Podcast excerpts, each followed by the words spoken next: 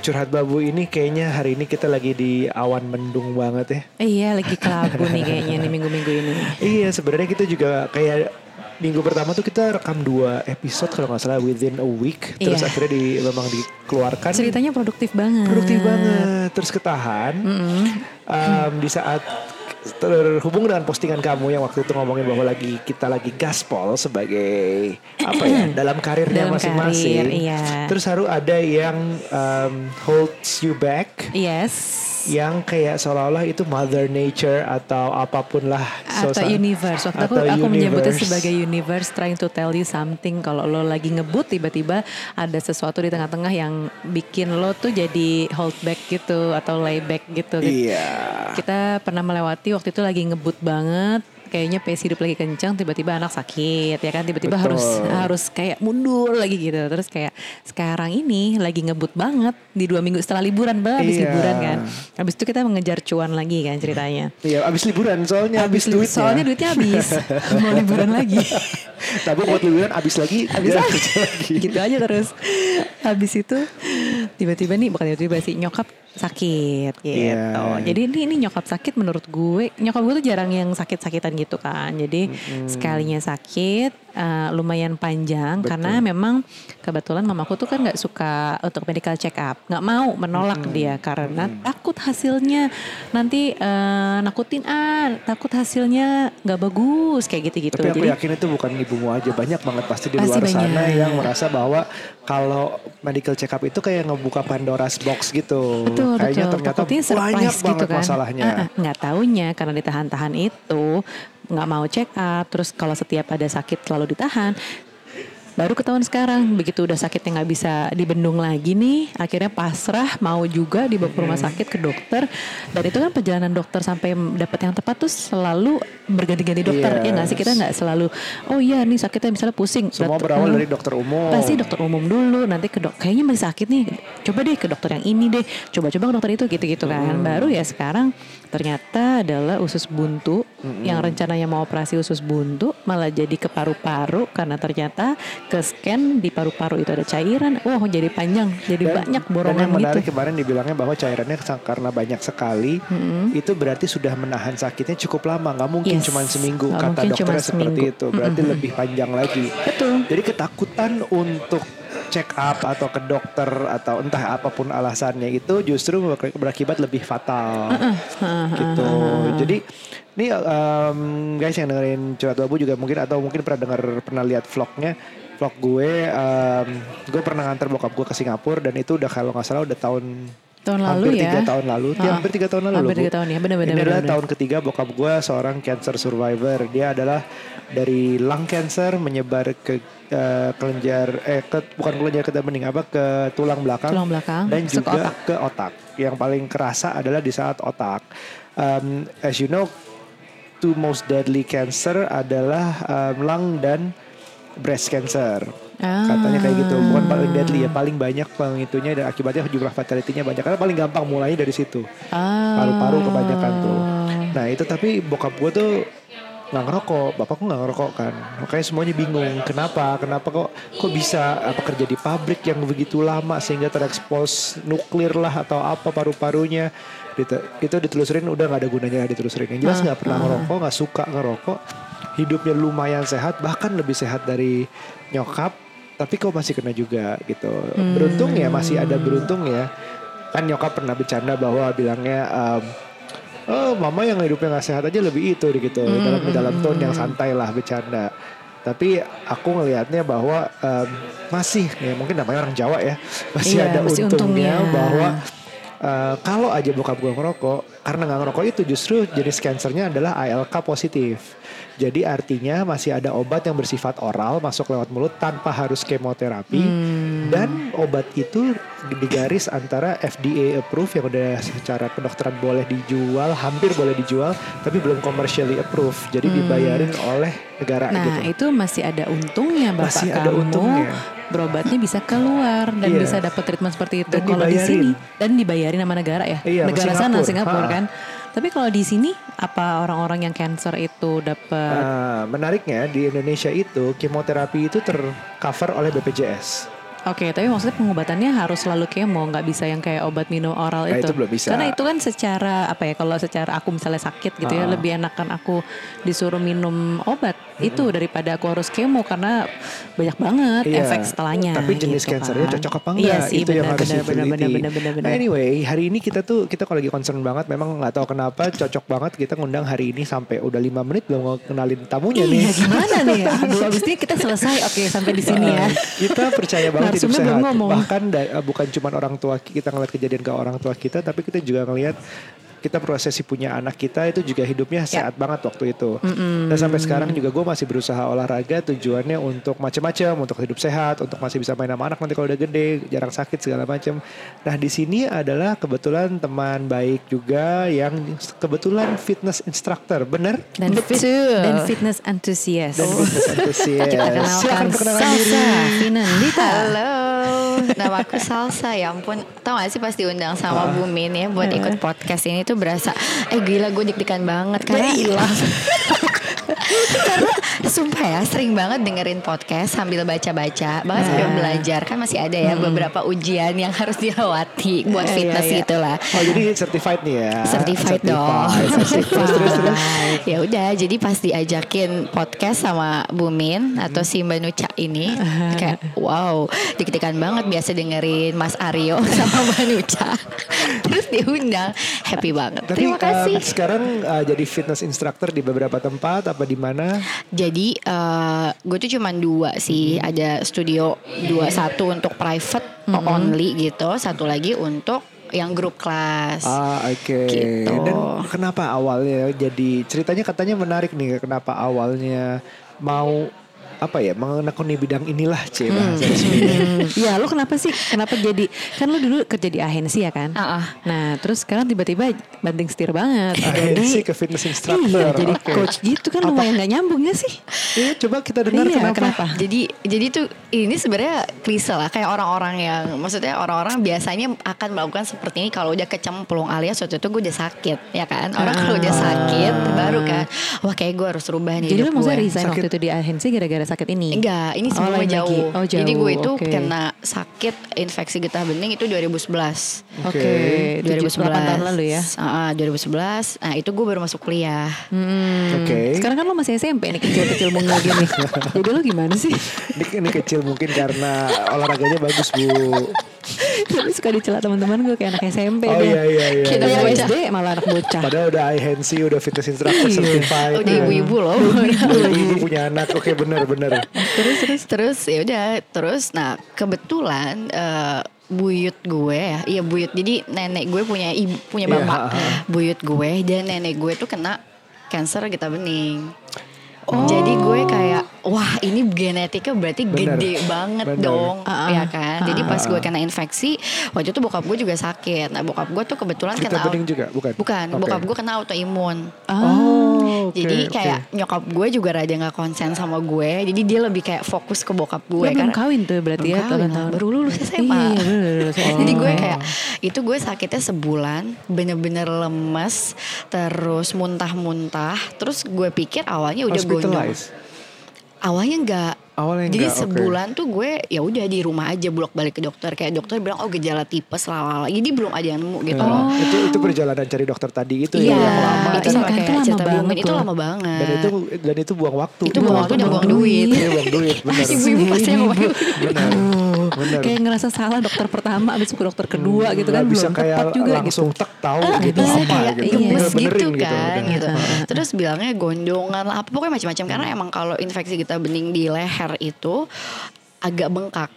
Oh. Jadi kelihatan lah agak bengkak. Jadi kayak yeah, tiroid. Orang yeah, tuh bisa, bisa bilang kayak juga. Tiroid, tapi sebenarnya bukan, bukan gitu. Terus, Terus yeah. akhirnya karena waktu itu gue kuliah di Jogja, jadi gue mm. ke Jogja. Mm. Nah, yang bisa menemukan gue sakit apa itu di Jogja. Jadi gue ke dokter itu sekali. Pokoknya gue ngomong ke resepsionis. Jadi dokter umum apa internis? Enggak. Dia bilang, oh kalau udah sebulan sakitnya langsung aja ke penyakit dalam. Iya penyakit dalam. Terus terus pas gue ngantri ke penyakit dalam itu semua nenek-nenek dong. Ya di Jogja yeah. kan pasti lebih sehat lah ya. Yeah. Jadi orang-orangnya. Gue kuliah ya. Gue kuliah. jadi ya, kayak bocah sendiri sakit yeah, yeah, ke penyakit yeah. dalam lagi. Yeah. Terus pas gue datang, dokternya dia senior gitu, gue lupa tapi namanya siapa.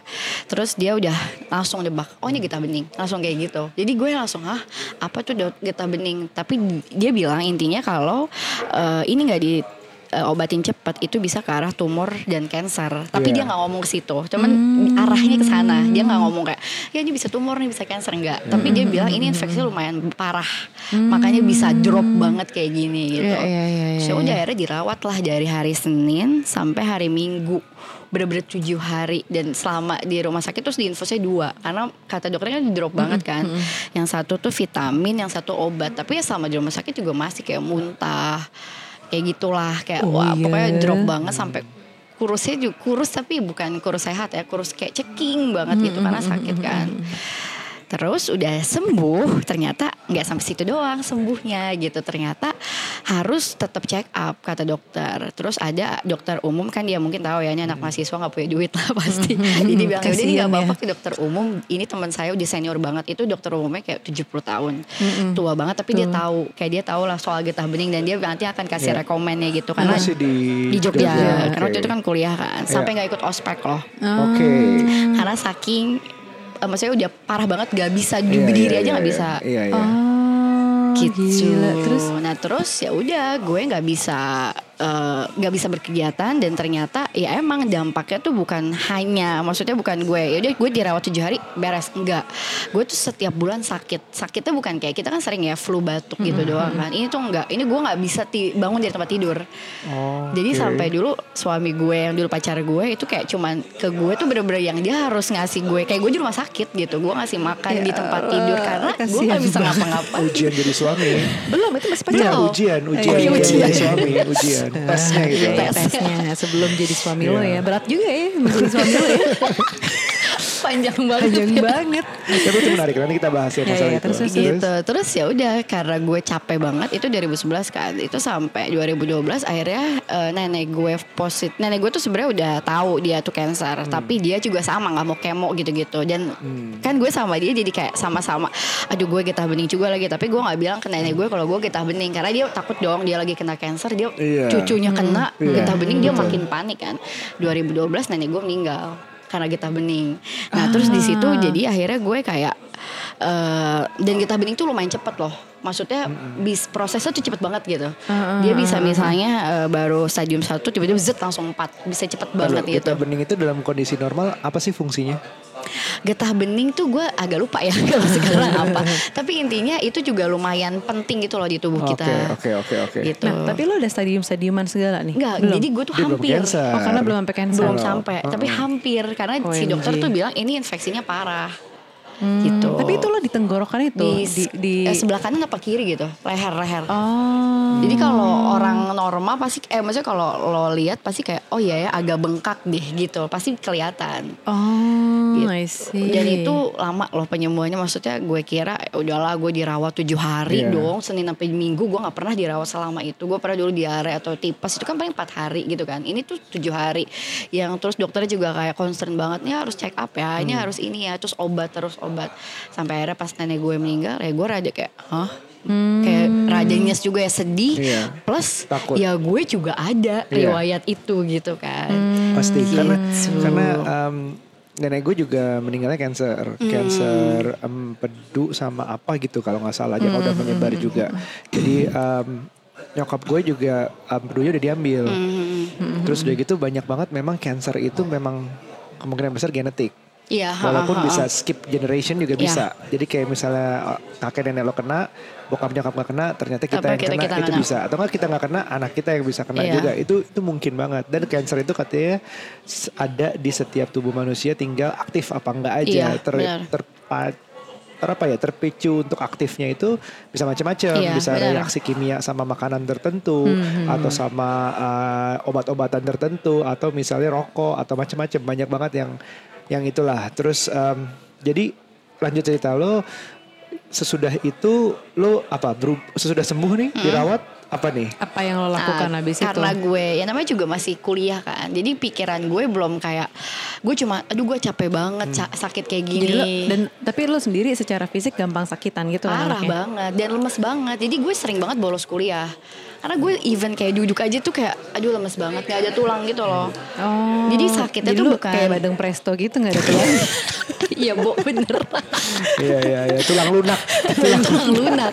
Gue kayak, aduh gitu. Terus mau ke kamar mandi aja kayak gak ada tulang. Terus akhirnya dua ribu dua belas serius gue ngebayangin lagi duduk sebelah Salsa, gue ngebayangin Salsa tuh lagi kayak banding presto. Gue jadi bercanda sih. Terus terus lagi ini ini ini berarti stresnya udah lumayan. Kalau gini bisa dibercandain. Oke oke. Okay, okay. Terus ya udah akhirnya gue, uh, nah gue pertama kali tuh ini apa namanya.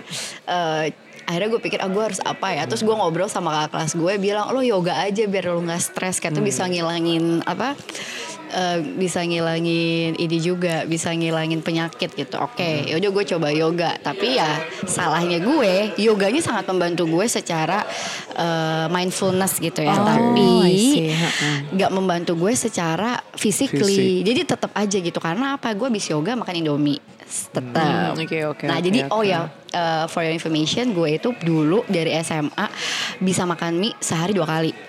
Hmm. Oh gitu. Wow. Oke okay, okay. Jadi gue mie instan ya. Mie instan. Instan. Mie jadi instan. Uh, pagi eh pagi uh, siang gue makan Indomie mie instan itu di uh, sekolah. Hmm. Sorenya gue kan kayak les-les gitu kan sore biasalah. Dan makan yang gampang. Itu makan mie ayam. Itu tapi, selalu. Mie ayam. Tapi aku juga loh misalnya pulang sekolah zaman S M A gitu tuh minta Minstan itu ya. Pulang instan. Mungkin gak dua kali sih, sekali sehari ada sih dulu lumayan. Aku juga dulu waktu waktu sekolah. Aduh gitu. Solusi banget ya kayaknya. Iya solusi banget. Ayah, kayak soalnya lah, iya murah dan enak banget kan. Iya enak murah. Aduh apa salah kurang apa coba kurang sehat memang. Iya kurang sehat. Hmm. Jadi ya akhirnya pas gue yoga. Gue ngerasa ya udah gue dapet tuh mindfulnya tapi hmm. mm, fisiknya kurang dapet. Terus gue udah capek banget nih, udah ah masih sakit masih sakit masih sakit sampai akhirnya gue lihat laki gue itu dia emang udah workout banget dari dua ribu sepuluh gym gym okay, banget dari okay. dua ribu sepuluh. Terus gue lihat kayak oh kayak gini ah tapi susah ah gini gini. Terus gue baca baca biasanya kalau cewek terintimidasi oleh bebannya kayaknya gede. Iya ya. Aduh gede. Terus banget. Itu pertama tuh itu pertama itu kedua gue aku gue nggak mau otot gue kayak gede-gede kayak binaragawan. Uh, uh, terus kayak takut kan ngeliatnya ya ampun gila ter gue diapain lagi kayak gitu. Yeah, terus uh, uh. ya udah pas dua ribu tiga belas awal Februari iya Februari dua ribu tiga belas gue inget banget itu gue kayak nggak deh kayak gue harus berubah, nggak bisa nih gue kayak gini mulu. Masa gue udah dua tahun sakit sih, maksudnya sakit bukan sakit emang gue kena apa gitu enggak ya, tapi gue setelah getah bening itu tuh parah banget. Jadi akhirnya apa balik lagi uh, performa kuliah gue nggak bagus dong, jadi yeah, ke segala yeah, hal yeah, gitu kan hal. Performa kuliah nggak bagus, gue sering berantem sama pacar gue gitu kan dulu yang mm-hmm. jadi suami gue sekarang karena, karena sakit dan ngurusin kapan pacarannya nih. Iya gitu. Jadi kayak terus jadi kesel mulu gitu yeah, bahwa yeah. jadi emosi oh. udah gitu Leo ya Uh, Mas Aryo Leo Leo juga sama. Jadi kesel gitu bawa aja tuh. Jadi kayak uh gitu. Terus capek. Untungnya ngerasa capek sih, ada titik kayak aduh gue capek banget hidup kayak gini. Terus sendirian kan di Jogja. Mm-hmm. Nyokap bokap nggak ada di sini yeah. kan. Terus temen nggak uh, ada satu S M A bareng dari mm-hmm. S M A kita kuliah di Jogja tuh nggak ada. Yeah. Jadi bener-bener new friends semua. Iya, kasian yeah. banget lo ya. Ya kan gue sendiri banget. Iya iya iya. Jadi akhirnya gue di titik kayak gue nggak bisa nih, gue harus berubah gitu. Uh-uh. Ya udah akhirnya riset sendiri baca uh-uh. jurnal ya karena kuliah ya. Jadi nyari-nyari jurnal tentang yeah, kesehatan yeah. lalalala. Akhirnya berubahlah Februari uh, dua ribu tiga belas tuh kayak enggak gue harus berubah gitu, udah gak bisa gue. Jadi berubahnya adalah mulai olahraga dan olahraga mulai dan makannya diganti semua. Oh. Dan itu lo ngerasa perubahan itu dalam berapa lama setelah merubah makan?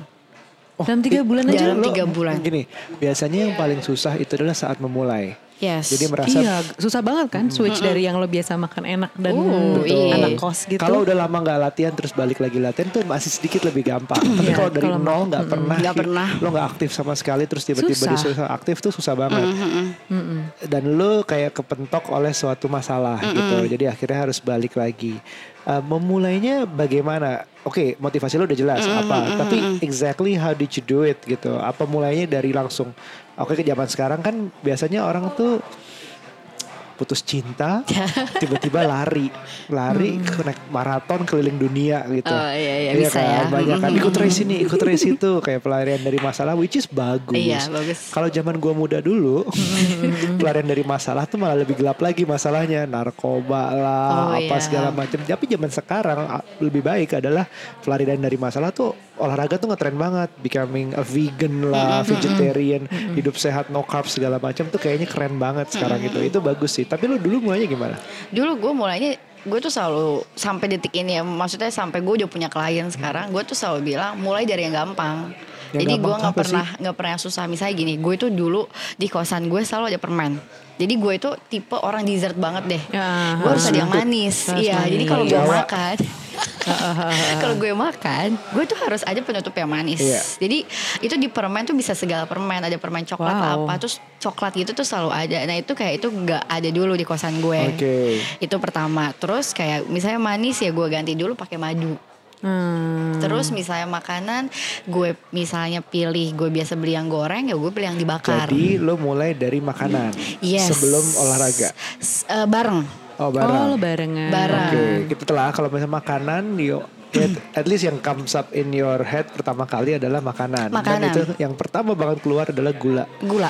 Gula yang di-cut gitu. Okay. Karena gue ngerasa, karena kan gini, gue kan orangnya lumayan aktif kan dari hmm. kecil. Maksudnya gue kayak selalu ikut apalah aktivitas dance apa gitu-gitu. Okay. Tapi gue ngerasa loh kok gue tetap sakit ya gitu. Hmm. Padahal orang-orang udah bilang kan lo aktif banget Sal, kegiatan ini dan maksudnya kegiatannya tuh lumayan berolahraga, nari kayak yeah, gitu ya. Yeah, yeah. Bergerak tapi gitu bergerak kan. Gitu. Tapi pas gue pikir-pikir, pas gue udah sakit sih, mm-hmm. oh berarti dari sisi makanan gue yang salah. Mm, gue percaya gitu. sih, uh, gue percaya kayak sebagian besar mungkin lebih dari lima puluh persen yang menentukan memang apa yang lo makan. Yes. Yeah. Mungkin olahraga justru persentasenya lebih kecil daripada mm-hmm. itu. Dan ada satu lagi elemen yang gue percaya adalah istirahat. Iya yeah, mm. Jadi istirahat dan mental state lah lebih mm-hmm. ke arah kayak gitu. Jadi kalau misalnya lo lima puluh persen lebih makanan lo benerin, pertama dari gula bener, mengurangi gorengan. Tapi gula aja itu ada di mana-mana. Mm-hmm. Jadi ada di permen tadi, ada di nasi, ada di roti, ada di apapun lah. Zaman sekarang lagi ngetren ada di mana? Bobati. Mm-hmm. Dari boba-bobaan ya. Gulanya separo tapi minumnya asli. Dua atau tiga sehari uh, juga kerasa. kerasa. Atau di es kopi apalah itu semuanya. Semuanya. Itu dari gula dulu. Yes. Terus abis itu yang kedua adalah memulai dengan bergerak, olahraga. Kalau olahraga mulainya gimana? Kalau olahraga gue mulainya karena gue lihat uh, pacar gue nge-gym, akhirnya gue coba dan uh, nge-gym tuh zaman gue dua ribu tiga belas tuh masih parah banget, apalagi hmm. di Jogja. Hmm. Kayak ih ngapain sih, apaan tuh nge-gym, apaan sih itu. Jadi hmm. masih dia cuma cowok doang. Bukan yang chain gym yang kayak sekarang itu bukan. Ya fitness for uh, celebrity fitness. Bukan, keren ya. Gym, ha. Ha, di Jogja kayaknya gak ada deh. Cuman ada apa ya, fitness tuh cuman di hotel dan itu juga, dan itu mahal hmm. banget dulu yeah. di Jogja. Yeah, mahal ya, sih kebayang kan? Kalau di hotel gitu. Jadi gue tuh pas mulai olahraga gue sendiri dong, seorang diri. Karena hmm. ada teman yang mau nemenin kan. Yeah. Terus aerobik juga orang-orang kayak aduh capek ah aerobik gitu. Aerobik tuh nama aerobik tuh ibu-ibu banget tau gak? Iya kan nama dulu banget kan. Kayak ibu-ibu P K K gitu loh di bayangan gue tuh. S K J lagunya. S K J iya kebayang. Mbak kayak ibu-ibu kayak pakai baju dono gitu kan. Bukan baju dono sih, baju di film dono itu loh gue ngebayangin. Spandex gitu dari bawah sampai atas kayak borat-borat. Iya pokoknya warna biru pink itu kan. Yang namanya benderang-benderang gitu. Iya. Tapi ya oke okay. Tapi sekarang juga pilihannya udah banyak banget. Udah banyak banget udah banyak sekarang banget. Udah enak banget. Dulu tuh masih susah gitu. Jadi ya gue bener-bener harus cari uh, inspirasi kayak olahraga apa ya. Terus uh, apa namanya latihan apa sih, otot tuh bagian apa. Jadi gue kayak mm-hmm. akhirnya kayak kuliah kedokteran ngasal sendiri, sendiri. Tapi gue dari jurnal-jurnal aja gue baca gitu. Oh. Anatomi oh ternyata kalau latihan tuh baiknya uh, emang ma- otot-otot. Makanya kenapa uh, gue bertahun-tahun aktif tapi gue nggak pernah bener-bener latihan yang menggerakkan otot-otot. Gue nggak ada, ya gue tetap aja bisa lemes kayak gitu karena gue cuma gerak asal gerak, nggak dipikirin nih, nggak ada mind muscle connection. Jadi nggak ada kayak oh sekarang tuh kaki gue yang lagi gerak berarti kayak kalau lagi lari oh berarti gue fokus aja di lari sama nafas gue kayak gitu. Kalau dulu gue ya hajar oh, aja gitu kayak mau gerakan bener. Ini hajar aja, mau ini hajar aja, nggak dipikirin gitu. Akhirnya gue yeah. jadi belajar dari situ situ situ situ lihat dua ribu empat belas gue udah ngambil sertifikasi sih sebenarnya. Oh gitu. dua ribu empat belas. Itu di mana? Uh, dua ribu empat belas gue ngambil sertifikasinya di aerobik dulu. Okay. Karena gue pengen tahu orang kok bisa sih secinta itu sama aerobik. Dulu masih aerobik tuh Zumba baru masuk. Yeah. Zumba tuh baru masuk Zumba Indonesia. Masuk. Jadi okay. jadi gue kayak gue pengen tahu aerobik tuh kayak apa. Oh, ternyata pas gue sekolah aerobik itu kayak diploma. Sekolahnya empat bulan gitu. Oh. Gue tatunya gak pernah coba tuh kayak aerobik gitu kayak. Ya iyalah mau ngapain Mbak. Enggak maksudnya sih. Itu kan kayak cewek banget. Eh tapi gak tau kalau ada yang ikutan, sorry ya. Tapi maksud gue kan kayak gerakan yang. Jangan seksis dong. Netizen marah nih. Lu kan kayak nari-nari gitu. Ah gitu gak sih. Gue bayanginnya Zumba. Zumba. Iya Zumba ada. Hey. Tapi aku coba banyak loh. Aku kebayangin kamu kayak gitu. Aku coba yoga loh. Oh iya, iya sih. Tapi yoga, yoga tuh emang membantu banyak hal banget. Iya, tapi yoga kan dibaginya juga banyak banget. Ada yang ke arah apa ya mental, mental. ada yang ke arah physical yeah. gitu. Terus ada yang strength, ada yang flexibility, ada yang dari India, ada yang dari mana yeah, gitu gitu. Lah. Banyak yeah. banget di yoga. Tapi yoga tuh waktu itu membantu proses kita T T C. Mm-mm. Itu jelas Mm-mm. banget, percaya banget bahwa di yoga itu ada sebagiannya ada meditasi juga. Karena kita apa asa, savasana. Savasana. Ya itu itu yoga itu pernah dicoba. Gue Freeletics pernah coba. Um, Calisthenics sekarang lagi coba. Mm. Kalau kardio ada di lari, bola dan basket. Mm-hmm. Jadi memang dari dari pelatih pertama gue waktu itu Carlo yang benar-benar serius, ada P T adalah Carlo Tamba. Um, dia mengajarkan ya harusnya lo nggak bisa kardio terus, yes. um, karena yang dilatih kardio dari kata kardio itu adalah sebenarnya jantung, jantung. Uh, hmm. ketahanan jantung, um, jantung lo berdebat eh berdebat berdetak lebih tenang, hmm. lebih teratur itu. Terus di saat maksimalnya nanti detak jantungnya di saat olahraga berapa, di saat istirahat berapa. Tapi itu kardio tuh udah. Aku pikir kan aku bola basket tuh dari mm-hmm. S M P tuh gak putus seminggu sekali. Udah cukup gitu ya. Pikir udah cukup. Mm-hmm. Ternyata masih banyak banget. Jadi kenapa pemain bola itu sering cedera yang namanya A C L, L C L segala macam di dengkul. Terutama bener karena banget. Mereka udah profesional dan itu dihentak terus akibatnya cedera. Itu karena salah satunya adalah ototnya mungkin kurang kuat, yes. gitu. Hmm, jadi otot sekitar-kitarnya paha, atas, bak, hamstring lah kuat segala macam gitu-gitu kurang kuat. Jadi emang strength training itu harus ada. Dan mitos yang sering ada adalah yang dibilang sekarang coach gue sekarang Nga Afra di Fitness Embassy itu um, cewek tuh sering takut badannya langsung bulky. Mm-mm. Pertama hormonnya berbeda. Susah lagi mau jadi bulky. Susah banget. Susah banget. Lebih susah dari laki-laki iya, bahkan. Susah banget. Itu lebih susah dari laki-laki, perempuan untuk jadi bulky. Pertama hormonnya berbeda, kedua cowok aja susah apalagi cewek, cewek lebih iya. susah lagi hmm. gitu. Jadi kalau lo latihan tuh sebenarnya otot itu kalau kelihatan gede itu pertama juga ada kontribusi dari lemak yang tipis. Jadi nggak selalu bener lo harus kayak gedein, tapi kalau lo mau kelihatan six pack tuh sebenarnya nggak ada lemak gitu. Mm-hmm. Harus ada kombinasi. Harus ada kombinasi, benar. Itu kalau untuk estetika. Mm. Tapi yang penting otot kan ada otot besar, otot kecil segala macam. Ini bener ini kalau yes, salah bener, nih coach. Bener. Jadi yeah. kekuatannya tuh lebih penting daripada penampilannya. Yes, gitu. Bener banget. Lo bisa aja masih nggak kelihatan six pack, tapi lo lebih kuat daripada yang six pack. Iya yeah, benar. Karena ada bahayanya orang yang pengen six pack itu kayak nggak makan bener-bener gula atau segala hmm. macam itu. Kalau di bawah fat percent tertentu itu yang kekurangan adalah hormonnya, hormon tertentu yang mm-hmm. berhubungan sama produk uh, reproduksi, reproduksi, berhubungan sama apa mood swing gitu segala mm-hmm. macam. Kalau segitu lo ngebatasin makanan sehingga lo pengen ngejar six pack, itu akibatnya hmm. lo berantakan juga hormonnya. Betul. Iya ya. Terus yang paling banyak ditanyain sebenarnya sama orang gimana sih sebenarnya kita tuh uh, biar tetap semangat olahraga, karena orang tuh banyak kan on and off atau yeah. cuma ngikut tren doang. Misalnya bener. Lagi tren lari waktu itu kan car free day, yeah, kayaknya semua orang sepeda, lari sepeda. Gitu. Oh sepeda juga, ah. sepeda fiksi apa-apa gitu kan. Wah ah. sepeda, kayak semua orang punya ah. sepeda. Fiksi udah gak ada sekarang ya? Oh udah gak ada ya. Maksudnya sedikit gitu banget sekarang. Pada, banget. Pada zaman itu kan kayak semua sepedahan, terus lari kayak semua orang mm-hmm. lari gitu kan. Tapi sekarang kita bisa lihat mana yang benar-benar konsisten, mm-hmm. yang udah ikutan apa namanya kayak triathlon, terus ikutan ya pokoknya maraton-maratonan gitu. Ya orangnya emang itu-itu aja, itu kita doang. Tahu dia konsisten, tapi sementara yang lainnya tersisih karena ikut-ikutan doang. Hmm. Nah ada juga yang sebenarnya orang udah pengen, udah lama sih gue pengen banget olahraga, cuman gak ada waktunya. Pokoknya yeah, waktu ngelesnya yang banyak banget, yes. ngelesnya banyak uh-huh. banget. Tapi gimana caranya biar orang tuh tetap semangat sih olah- olahraga? Sebenarnya kalau tetap semangat ya balik lagi ke tujuannya, tujuannya harus sehat. Nah tapi kalau gak ada tujuan tuh susah gak sih? Misalnya gini, ah kayaknya keluarga gue gak, eh, gak ada turunan sakit-sakit aneh atau hmm. gue sendiri sehat kok gitu. Terus jadi kayak kurang termotivasi untuk ngapain gue olahraga, yaudah gini-gini aja gitu loh. Dulu soalnya gue pernah kayak gitu, gue mikir gak ada yang sekitar gue kayak mana-mana aja gitu. Terus ngapain gue olahraga, badan gue gak gendut kok pada ini saat itu ya. Pada saat itu, sekarang sih enggak. Enggak, kalau sampai pernah, gue jarang sih. Eh gue kayak belum pernah deh ketemu kayak sama orang yang kayak gitu. seratus persen sehat. Belum, oh, belum. Maksudnya seratus persen dia gak mau, uh, gak mau apa, gak mau olahraga, olahraga dan oh, gak ada motivasi. Oh, eh, kenal sama gue berapa tahun tapi lalu. Tapi sebenarnya mungkin semua gitu. Orang pengen, cuman masalahnya adalah gak tahu dan gak ada waktu. Gak ada mungkin. Waktu, ya. Maunya mungkin udah banyak yang udah mau. Soalnya semua pasti lah mau kelihatan pertama biasanya estetika, mau kelihatan kurus, ya, mau kelihatan ya, six pack. Bener, bener. Itu sih apa. Sekarang, kayak aku tuh mm, pengen olahraga lebih karena pengen kurusnya dulu sih. Jadi Jadi emang sekarang lagi pengen balik lagi olahraga, pengen kurus, terus pengen sehat juga. Walaupun kadang gue ngerasa gini loh, gue udah olahraga capek kan, terus di rumah ada anak-anak gitu kan capek, terus masih nyusuin dan lain-lain. Itu jadi bikin gue kayak jadi cepet cepet flu gitu, tau gak sih? Mungkin lo kurang makan kali. Mungkin, mungkin, mungkin. Itu pernah sih ada masanya gue ngerasa kayak gitu. Kok dengan gue olahraga gue gak lebih sehat? Kayaknya gue kalau gak olahraga yeah. malah sehat-sehat aja, aja gitu. Iya, iya, iya ya. Sebenarnya balik lagi sih, harus dia pasti dia punya tujuan masing-masing. Entah hmm. dari fisik, entah dari mental. Ya sebenarnya dua-duanya gak ada salah.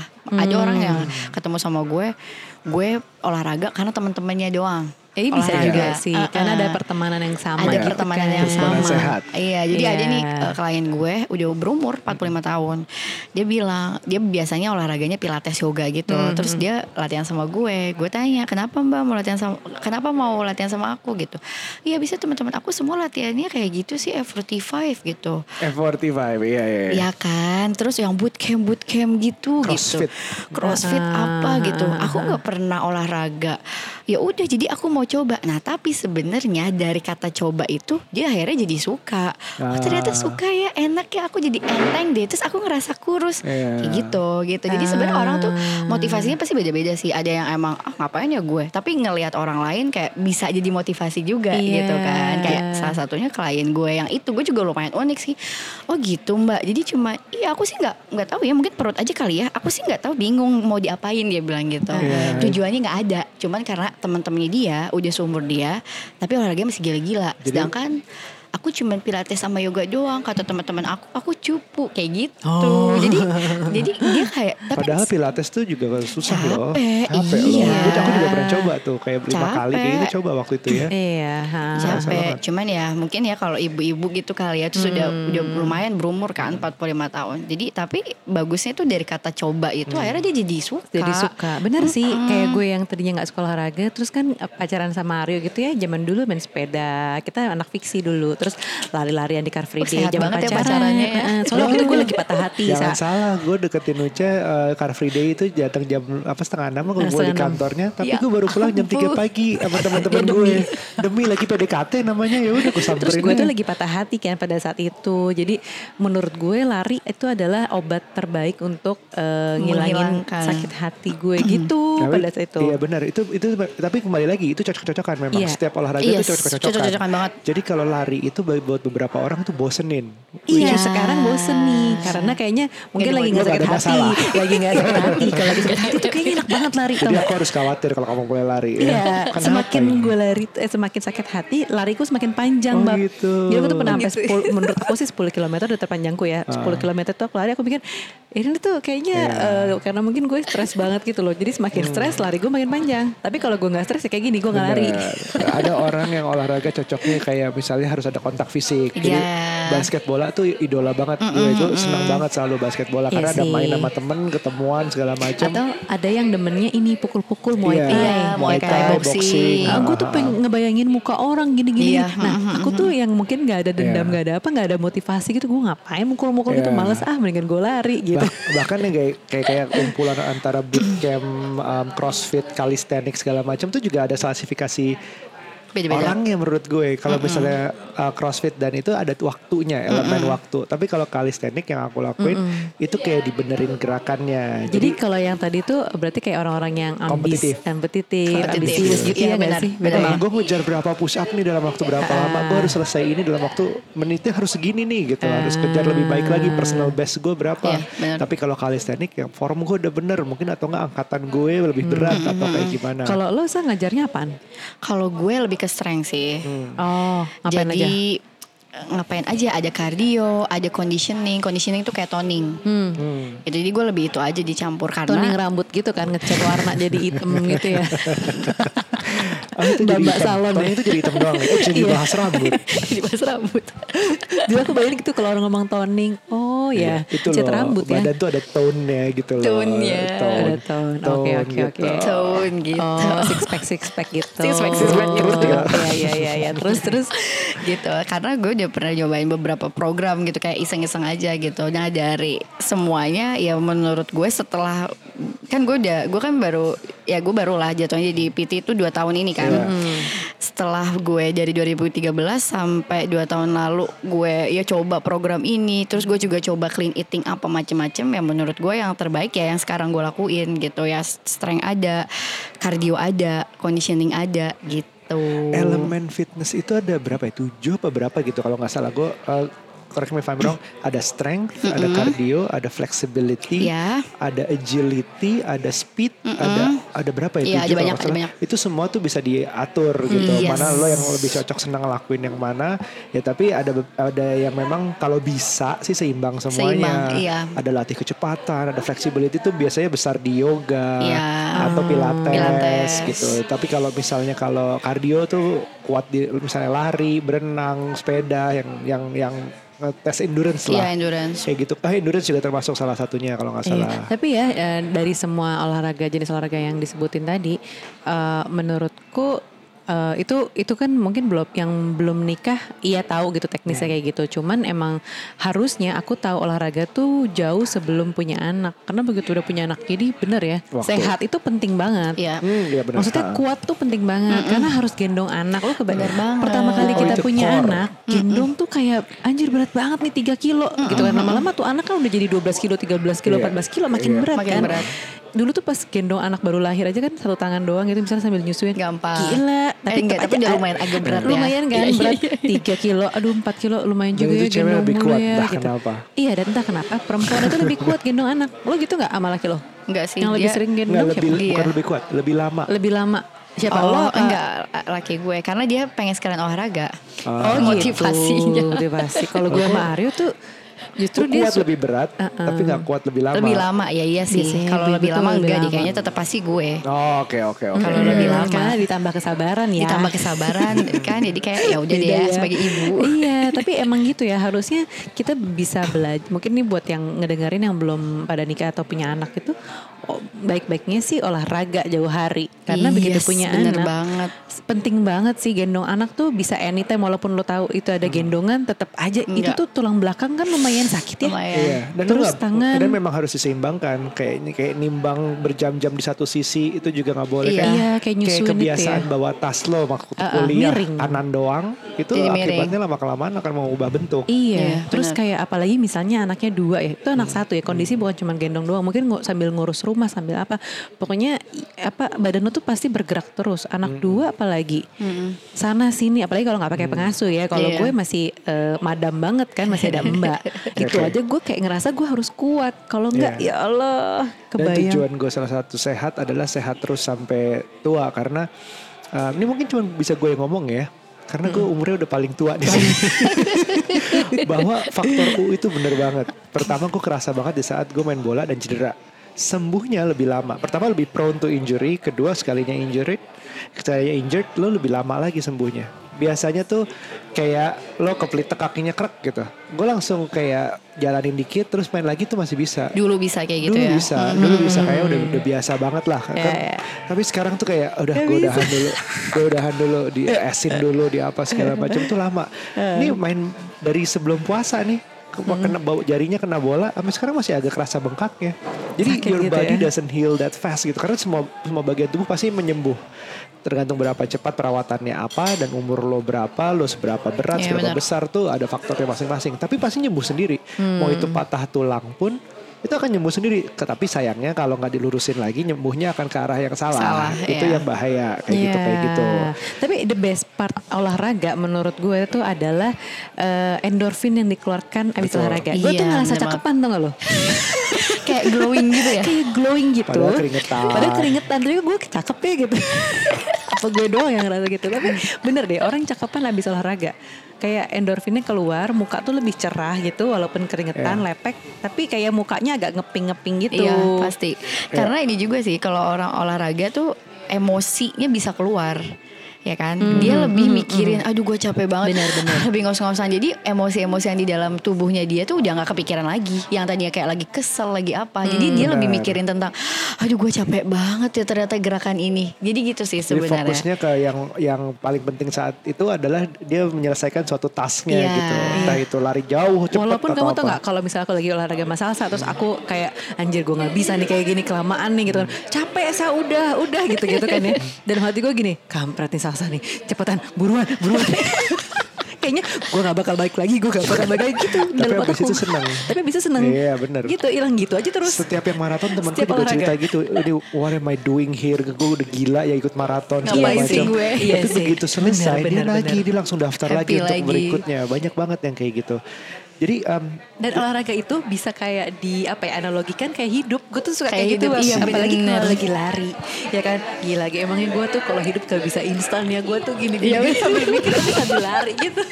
Kalau hidup pasti yeah. ada bagian-bagian pahit, tapi bagian ada selesainya. Iya gitu, yeah. gitu. Kayak kayak apa ya? Ceritanya kayak uh, nyenengin diri sendiri gitu. Jadi yeah. wise ketika olahraga.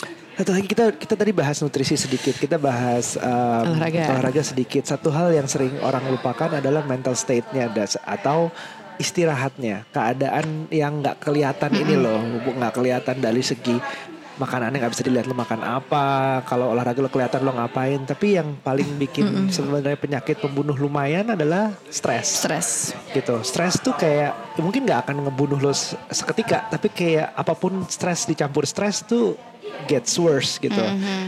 Uh, lo sakit terus ditambah stres tuh makin parah. Daripada yeah. lo kalau sakit tuh pasti mikirin gue nggak bisa aktivitas. Terus bayarnya ini berapa kalau mm-hmm. sakit. Mm-hmm. Terus gue kehilangan waktu sama temen-temen, sama keluarga, sama apa segala yeah. macam. Stresnya itu lumayan. Um, lu apa pernah pernah ngerasain stresnya ini sehingga stres tuh bikin bener makin parah kan? Iya emang. Iya gak sih? Bahkan nih waktu gue udah uh, awal-awal sih, masih gue masih kuliah, uh, gue udah udah hidup sehat lah, maksudnya gue udah olahraga, gue makannya diatur. Tapi pas gue mulai addiktif, kadang ada yang bahaya kan kalau terlalu suka kan. Hmm. Gue pas udah mulai terlalu suka, gue jadi stres pas olahraga. Karena gue mikirnya kok badan gue gak jadi-jadi, kok kayak gini, oh, kok ini ada kayak sih gitunya, uh, uh, ada gilanya ya, ada kayak gitunya. Makanya menurut gue, gue tuh selalu bilang sama klien gue, jangan pernah, ya maksudnya fokusnya harus selalu, ya pokoknya gue mau lebih baik deh, gue mau lebih sehat, tapi jangan oh. kayak obsesi yang bener-bener, kalau gak pasti akan jadi yeah. stres sendiri, dan akhirnya olahraga itu gak jadi bagus lagi buat dia gitu. Bahkan ah. dalam training sendiri, kayak strength training, yeah, sebaiknya yeah, yeah. juga kalau muscle itu kan ada ada um, break apa polnya ya, mm-mm. ujungnya gimana, dan lo harus istirahat, yeah. kayak diselangin sehari mm, diselangin. gitu. Lo nggak boleh nggak boleh besok latihan lagi, besok latihan lagi, besok latihan, karena muscle butuh hancur dan regenerasi yeah, lagi. Mm. Kayak gitu. Itu contoh satu. Terus kedua, Um, dalam tidur tidur itu juga penting, bukan jumlah lama tidurnya doang, mm-hmm. tapi juga deep sleepnya. Jadi kayak mm. ya benar-benar tidur gone gitu. Mm. My best five minute sleep adalah aku inget banget waktu itu lagi yoga. Iya, iya. Savasana gue bisa ngerasa dia mendengar gue ngorok. Gue gue tuh kayak gak, hampir gak pernah ngorok, ngorok ke tempat umum. Padahal oh. cuma lima menit lagi. Jadi saking relaksnya banget ya Mas ya. Legend banget nih namanya uh, Mas, Mas Arif. Arif. Uh, Savasana gue tidur gitu. Tidur tidur bener. Tidur bener itu yang the best five minute sleep I ever yeah, had deh. Yeah, yeah. Sedangkan kalau sekarang tuh kan banyak gadget yang untuk ngukur uh, deep sleep yeah, kayak yeah. Fitbit, uh, Samsung Fit atau apa macam-macam lah, banyak banget. Hmm. Apple Watch itu juga semua ada yang tidur itu ada dalamnya. Iya, uh, nah itu kemarin aja ngukur gila gue tujuh jam tidur, dalamnya cuma lima belas menit. Iya, mm-hmm. Deep sleep tuh rata-rata orang bentar-bentar sih. Lu sejak punya anak, mm-hmm. aku nggak pernah tidur tujuh jam gak kebangun. Pasti ada kebangun. Iya, iya, iya sih. Iya, gue kapan juga. Kapan terakhir kita walaupun tidur nyenyak uh, kayak langsung straight berapa gue jam itu? Gue kira kalau udah seumur Aira enggak. Tapi kan gue punya anak kecil lagi sekarang. Oh iya, dibilang tau gak loh, ucapan gue dulu tuh nih, nih agak keluar dari topik ini. Ucapan gue dulu gini, uh, kan pada nanya, oh kapan lagi punya anak, kapan nambah lagi? Gue bilang gini, Pokoknya mudah-mudahan Tuhan kasih gue waktu tidur nyenyak dulu sebentar aja, baru deh gue mau punya anak lagi. Ya bener, gue dikasih sebentar satu jam, eh satu jam, satu bulan. Jadi setelah nyapi, setelah nyapi akhirnya tuh tidur gue nyenyak banget. Itu satu yeah. bulan. Habis itu gue hamil. Bener loh, Tuhan ngasih gue satu bulan yeah. buat gue tidur nyenyak. Asli enak banget men. Abis, abis nyapi tuh enak banget. Tidurnya bener-bener straight sampai pagi. Abis itu tapi gue hamil kan. Tapi nah gue hamil tuh kebangun-kebangun. Waktu sebulan itu kamu kebangun gak? Maksudnya dalam dalam sebulan hmm, tidur itu, itu ada kebangunnya gak? Ada, karena kan udah kayak biologisnya yeah. gitu kan kebangun. Tapi maksudnya lebih nyenyak yeah, dan betul, kayak betul, lebih nyaman ya. Mungkin gitu. Kalau diukur di setiap lebih lama mungkin. Kali ya. Tapi, tapi intinya gue sejak punya anak tuh ada alert momennya sebagai bapak tuh kayak anak gue ngapain, anak gue ngapain. Karena apalagi di awal-awal banget punya anak, di awal baru lahir, tuh suka ngecek anak masih nafas apa enggak. Ah, serius loh. Serius, gue parnoan. Tapi karena pernah ketiban sama itu loh, bantal doang. Oh, tapi kita kan jadi parno, iya pas nggak gitu. Parno, iya, iya, kayak gue sekarang pasti, juga pasti. Gitu masih tidur sama anak kan dua anak ya. Hmm. Gue selalu nggak pernah tidur yang mungkin sampai apa alfa beta, pokoknya yang sampai dalam banget. Tapi gue nggak pernah, benar, karena gue selalu ngecek. Gue takut anak gue jatuh, gitu kan. Aduh takut anak. Kadang gini, aduh anak gue kemana pas gue bangun nggak ada, karena Siwa tuh kemana mana tuh. Iya. Jadi gue suka gak ngeliat dia tau gak lo. Jadi gitu, jadi karena udah kena kebiasaan parnonya gitu, aduh. Akibatnya tidur lo udah pasti gak berkualitas pasti. Iya, iya, iya. Nah, tapi kalau olahraga sendiri tuh sebenarnya harus berapa kali sih dalam seminggu sah? Olahraga sebenarnya baiknya seminggu soalnya. Minimal nih ya, maksudnya kalau bener-bener sibuk banget yang hmm. maksudnya udah gak ada waktu ya seminggu tiga kali cukup. Seminggu tiga kali berapa cukup jam? Berapa lama? Hitungannya berapa kali? Hitungannya sebenarnya maksimal tuh olahraga sejam. Maksimal, maksimal olahraga satu jam. Jadi kalau misalnya ada orang yang bisa dia satu hari bisa ikut, biasanya kelas ya. Kalau hmm. olahraga strength itu kan jarang ya sejam-sejam yeah, gitu yeah, yeah. Ikut kelas misalnya bootcamp atau zumba apa dua tiga kelas tuh sebenarnya agak kurang efektif. Karena badannya oh, tuh udah capek, udah wear down ya, ya. Tapi gue biasanya satu jam juga, cuman plank semua gimana tuh. Wajir gila kuat eh, kemarin gue baru lihat rekor plank empat jam apa. Wah siapa? Ada rekor dunia plank empat ya. Itu kuat, oh, itu hebat banget sih. Gue setiap hari gitu kemana-mana plank, plank aja. Sambil ngopi di sini plank, sambil nonton. Jadi banget tuh perutnya. Iya. Tapi memang satu jam bener, gue juga dengar itu, gue juga diajarin kayak gitu. Um, hmm. Bisa lebih dari satu jam, maraton tuh paling cepat orang di bawah empat jam sedikit lah ya. Yeah. Tapi uh, orang pada enam jam, tujuh jam itu sisanya setelah satu jam tuh udah nggak efektif. Udah kurang dianggap efektif. Olahraga, tapi dianggap kompetisi. Iya, yeah, dianggap hmm. kompetisi. Gitu. Hmm. Gitu makanya ya kalau maksudnya makanya dan sekarang tuh udah banyak banget kalau misalnya emang super sibuk lo bisa kalau olahraga kayak sepuluh lima belas menit tuh gak apa-apa gitu. Iya sih, iya sih. Bahkan aku ada sampai tahu ya di Instagram tuh si Edward Suhadi teman kita bikin gerakan olahraga lima menit per hari. Jadi nah, dia iya. bikin kayak satu grup, uh, grup di grup chat gitu, uh, kalau nggak salah Telegram deh dia bikin. Uh, semua orang boleh masuk di grup itu. Yang penting lo laporan, lo harus laporan setiap hari lima menit lo tuh ngapain olahraganya. Gitu, jadi kayak menyemang, menyemangati. menyemangati Tapi iya, kalau bener. Lo tiga hari gak olahraga lima menit, lo boleh out dari grup itu dengan sukarela gitu. Menarik banget pas gue baca. Oh jadi bikin hmm. apa ya, encourage orang supaya olahraga, olahraga at least, iya, iya. Nah, itu, itu tipe-tipe Sorry. orang yang butuh disemangati ya. Ya. Ada yang suka olahraga sendiri. Iya, ya, ya, gitu. Ya, ya, soalnya, soalnya susah kalau gue nungguin teman gak jadi-jadi gitu segala macam gitu ya, itu juga ha, ada.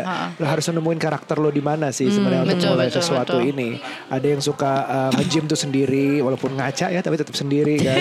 Iya iya iya. iya gue nggak ngeledek yang nge-gym ngaca ya karena itu semua benerin form ternyata. Iya itu benerin form uh, kok. Gue kan kalau nge-gym hmm, ngaca mulu. Ngaca benerin form kok. Susah lo form bener itu dalam mengangkat gitu. Iya sih Sus. iya sih. Eh tapi mm-hmm. uh, di luar dari ini semua menurut gue kalau misalnya udah sampai sakit itu udah udah level uh, diri kita baru tuh bercermin kayak uh, gila ya sehat itu mahal banget harganya. Yeah. Kedua coba seandainya terus kayak menyesali kenapa nggak dari kemarin, kenapa nggak dari dulu. Iya benar banget. Biasanya pada saat sakit baru keluar tuh semua onak-onak yang yeah. kayak gitu. Lo rasa sakit lo nggak bisa ngapa-ngapain tadi itu emosinya tambah-tambah terus yeah, gitu. Iya terus belum lagi lo udah lagi sakit terus lo lo bakal lebih sensi lagi gitu kan. Mm-hmm. Jadi bawaannya ya udah fisik lo kayak udah nggak optimal, nggak enak. Terus uh, hati lo juga pasti kan ada perasaan-perasaan yeah. apa curhat tadi itu yang merasa tak berdaya dan lain-lain. Tapi Uh, ada gue sih memperhatikan ya. Jadi dari dari pengalaman nyokap gue sakit ini yang gue pikirkan adalah ketika nanti gue tua, bukan gue tua lah ya. Nanti ketika gue sakit, menurut gue faktor yang paling penting itu adalah companion. Jadi teman untuk menemani di kala sakit. Mm-hmm. Mungkin kita kalau punya anak, misalnya kita udah tua gitu, anak belum tentu bisa ngejagain. Iya. Yeah. ngejagain kita terus. Kayak misalnya sekarang nih mungkin gue gak punya waktu yang dua puluh empat jam sama nyokap gue, karena kan ada, ada anak-anak di rumah gitu. Terus mau bawa anak ngerasa bersalah dong, yeah. Itu kan area bukan anak-anak karena yeah. banyak virus dan lain-lain. Yeah, rumah sakit terus, bukan friend, child friendly lah. E-e, gak child friendly. Terus gue juga masih ada pekerjaan yang walaupun gue udah ngerem banget nih, hmm. gak ke kantor setiap hari. Terus udah gitu uh, apa namanya banyak apa ya, kalau misalnya gue minta tolong mbak yang nemenin gitu, A R T yang ada kita yang kita punya terus buat nemenin, kan mereka juga apa ya belum tentu mengerti atau yeah. apa ya bisa ngebantuin yeah. gitu loh. Ya, ya sebenarnya bisa sih, maksudnya uh, semua punya kelebihan kekurangan banget dalam nemenin. Kalau kalau mbak itu bisa disuruh-suruh tapi yeah. belum tentu mengerti semuanya. Kalau saudara itu nggak enak misalnya kalau nggak nggak dekat, dekat dan iya. gitu-gitu. Kalau orang tua juga mereka lebih tua daripada kita, capek segala macam. Cuman yang memang paling benar sih adalah your partner in life harusnya. Iya benar. Suami penting istri banget. Gitu-gitu. Suami istri emang kayak harusnya jadi teman sehidup semati sih. Teman through thick and thin gitu. Tes terberat sih di saat sakit. Mm-mm, benar-benar. Dimana, makanya laki lo tuh uh, baik banget. Iya, iya, udah lulus ini sebelum sebelum ngurusin oma-oma sakit ya kan. Nih oma-oma sakit tak berdaya. Karena aku pernah ngomong um, lo tuh uh, lo ya kenal seseorang tuh dimana lo adalah tidur bareng, traveling bareng atau tinggal bareng. Ultimate-nya adalah bisa gak di saat sakit. Iya, iya benar. Iya benar gak sih. Gue ngerasa sih kayak gitu gila ya. Uh, karena ada, ada maksudnya ada rasa separuh gue merasa bersalah gak bisa nemenin nyokap gue sepenuhnya. Uh, tapi gue juga kasihan sama anak-anak gue di rumah iya, gitu. Iya karena ya kita udah punya kehidupan juga kan. Iya jadi kayak gila iya. ya. Oh kalau kita aja sendiri udah nomor keberapa deh tuh kalau ada orang tersayang sakit tuh. Iya. Pasti udah kemana-mana dulu pikirannya. Jadi memang itu itu yang itu yang gue uh, ambil ini cukup penting. Jadi hari ini tuh kayak kita ngebahas um, jangan lupa nutrisi lo. Semua dimulai dari nutrisi, dari makanan apa yang lo makan. Ada global warming lah segala macam. Itu makanan udah mulai, virus sudah mulai bermutasi. Makanan udah makin banyak yeah. demi ketahanan pangan. Itu juga harus dipikirin. um, Kalau Salsa bilang mulainya dari kurangin gula dulu setidaknya. Terus yeah. masih banyak lagi sih. Tapi paling let's start slow. Start, start very slow. slow Gradually. Yang penting lo consistently pelan-pelan naik lebih baik. Kayak gula dulu aja gitu. Itu bisa lah kita mulai. Itu kalau dari yang pecinta asin ya kurangin garam. Kurangin asin nah. betul. Ya kalau bisa medical check up itu juga penting banget. Iya itu penting banget. Artinya lo tahu lo tuh sebenarnya darahnya apa, cocoknya nggak bolehnya apa, intolerannya kemana. Misalnya ada yang lactose, ada yang nut, ada yang alergi, ada yang apa. Dan kayaknya asuransi kesehatan perlu juga ya. Asuransi kesehatan juga perlu. Ha-ha. Hmm. Apalagi kalau beruntung lah kalau kerjaan lo yang mengharuskan lo harus uh, medical check up. Kayak pilot hmm. lah, kayak astronot mungkin atau hal-hal Uh, atlet gitu-gitu banyak banget yang harus medical check up. Uh, itu juga penting untuk tahu sebelum exactly lo dealing with yourself gitu. Yep. Hmm. Makanan apa. Terus olahraga, olahraga tadi di sini uh, Salsa bisa dicek lo di Instagram ya. Iya, Cak, so, uh, Instagram lo apa? Sa- kalau misalnya mau ngecek lo tuh adanya di mana sih? Salsa Livefit. Iya, S A L S A L I V E V E T. Ya pokoknya tulis di deskripsi okay. atau ada di uh, Instagram kita nanti gua sama Nuca. Nah ini um, serunya adalah dia juga baru punya anak dan sudah kembali ke figurnya. Mm-mm. Mungkin bahkan sebelumnya lebih baik lagi sekarang itu um, caranya gimana? Jadi olahraga yang cocok dengan ibu-ibu yang punya anak mm. juga juga bisa gitu. Betul. Itu boleh dicek. Tapi kalau kita nggak sempat atau nggak ada waktu atau sibuk apapun alasannya, semua tuh bisa dimulai di rumah sendiri. Bisa dengan um, olahraga lima menit seharinya Edward Suhadi. Mm-hmm. Atau di Instagram gue juga banyak kok video-video yang bisa dilakuin iya, di rumah. Iya betul. Video yang bisa lo oh, lakuin sendiri. Oh benar-benar para ibu-ibu ya. Harus ibu-ibu. Private ibu-ibu. Gak harus apa sih YouTube lo? YouTube channel. YouTube gue Salsa Livefit juga sama. Oh Salsa Livefit. Uh, nanti gue share juga. Ya. Mm-hmm. Atau gue kalau gue uh, di saat gak bisa gue pakai Freeletics. Aplikasi nah, Freeletics iya. juga. Atau sekarang aplikasi juga udah banyak kan. Banyak banget seven minute workout lah atau apa mm-hmm. segala macam. Mm-hmm. Dan itu senangnya ada teknologi adalah diukur. Jadi lo kayak oh sekarang progress lo ini, lo ini, lo ini. Bahkan ada banyak banget wearables yang bisa kayak ngukur detak jantung, ngukur berat sampai ke body mass index, sampai ke fat percent, itu banyak banget. Teknologi bisa ngebantu juga. Dan yang terakhir jangan lupain kesehatan mental, mental lo. Betul. Yang dibantu dengan tidur yang cukup, yang lama, yang cukup lah ya, dan juga dalam. Uh, pikiran yang mengurangi stres itu juga penting. Dan yang terakhir dari Nuca apa? Companion. Companion itu penting banget. Companionship penting, orang di sekitar lo penting. penting. Gak usah banyak-banyak.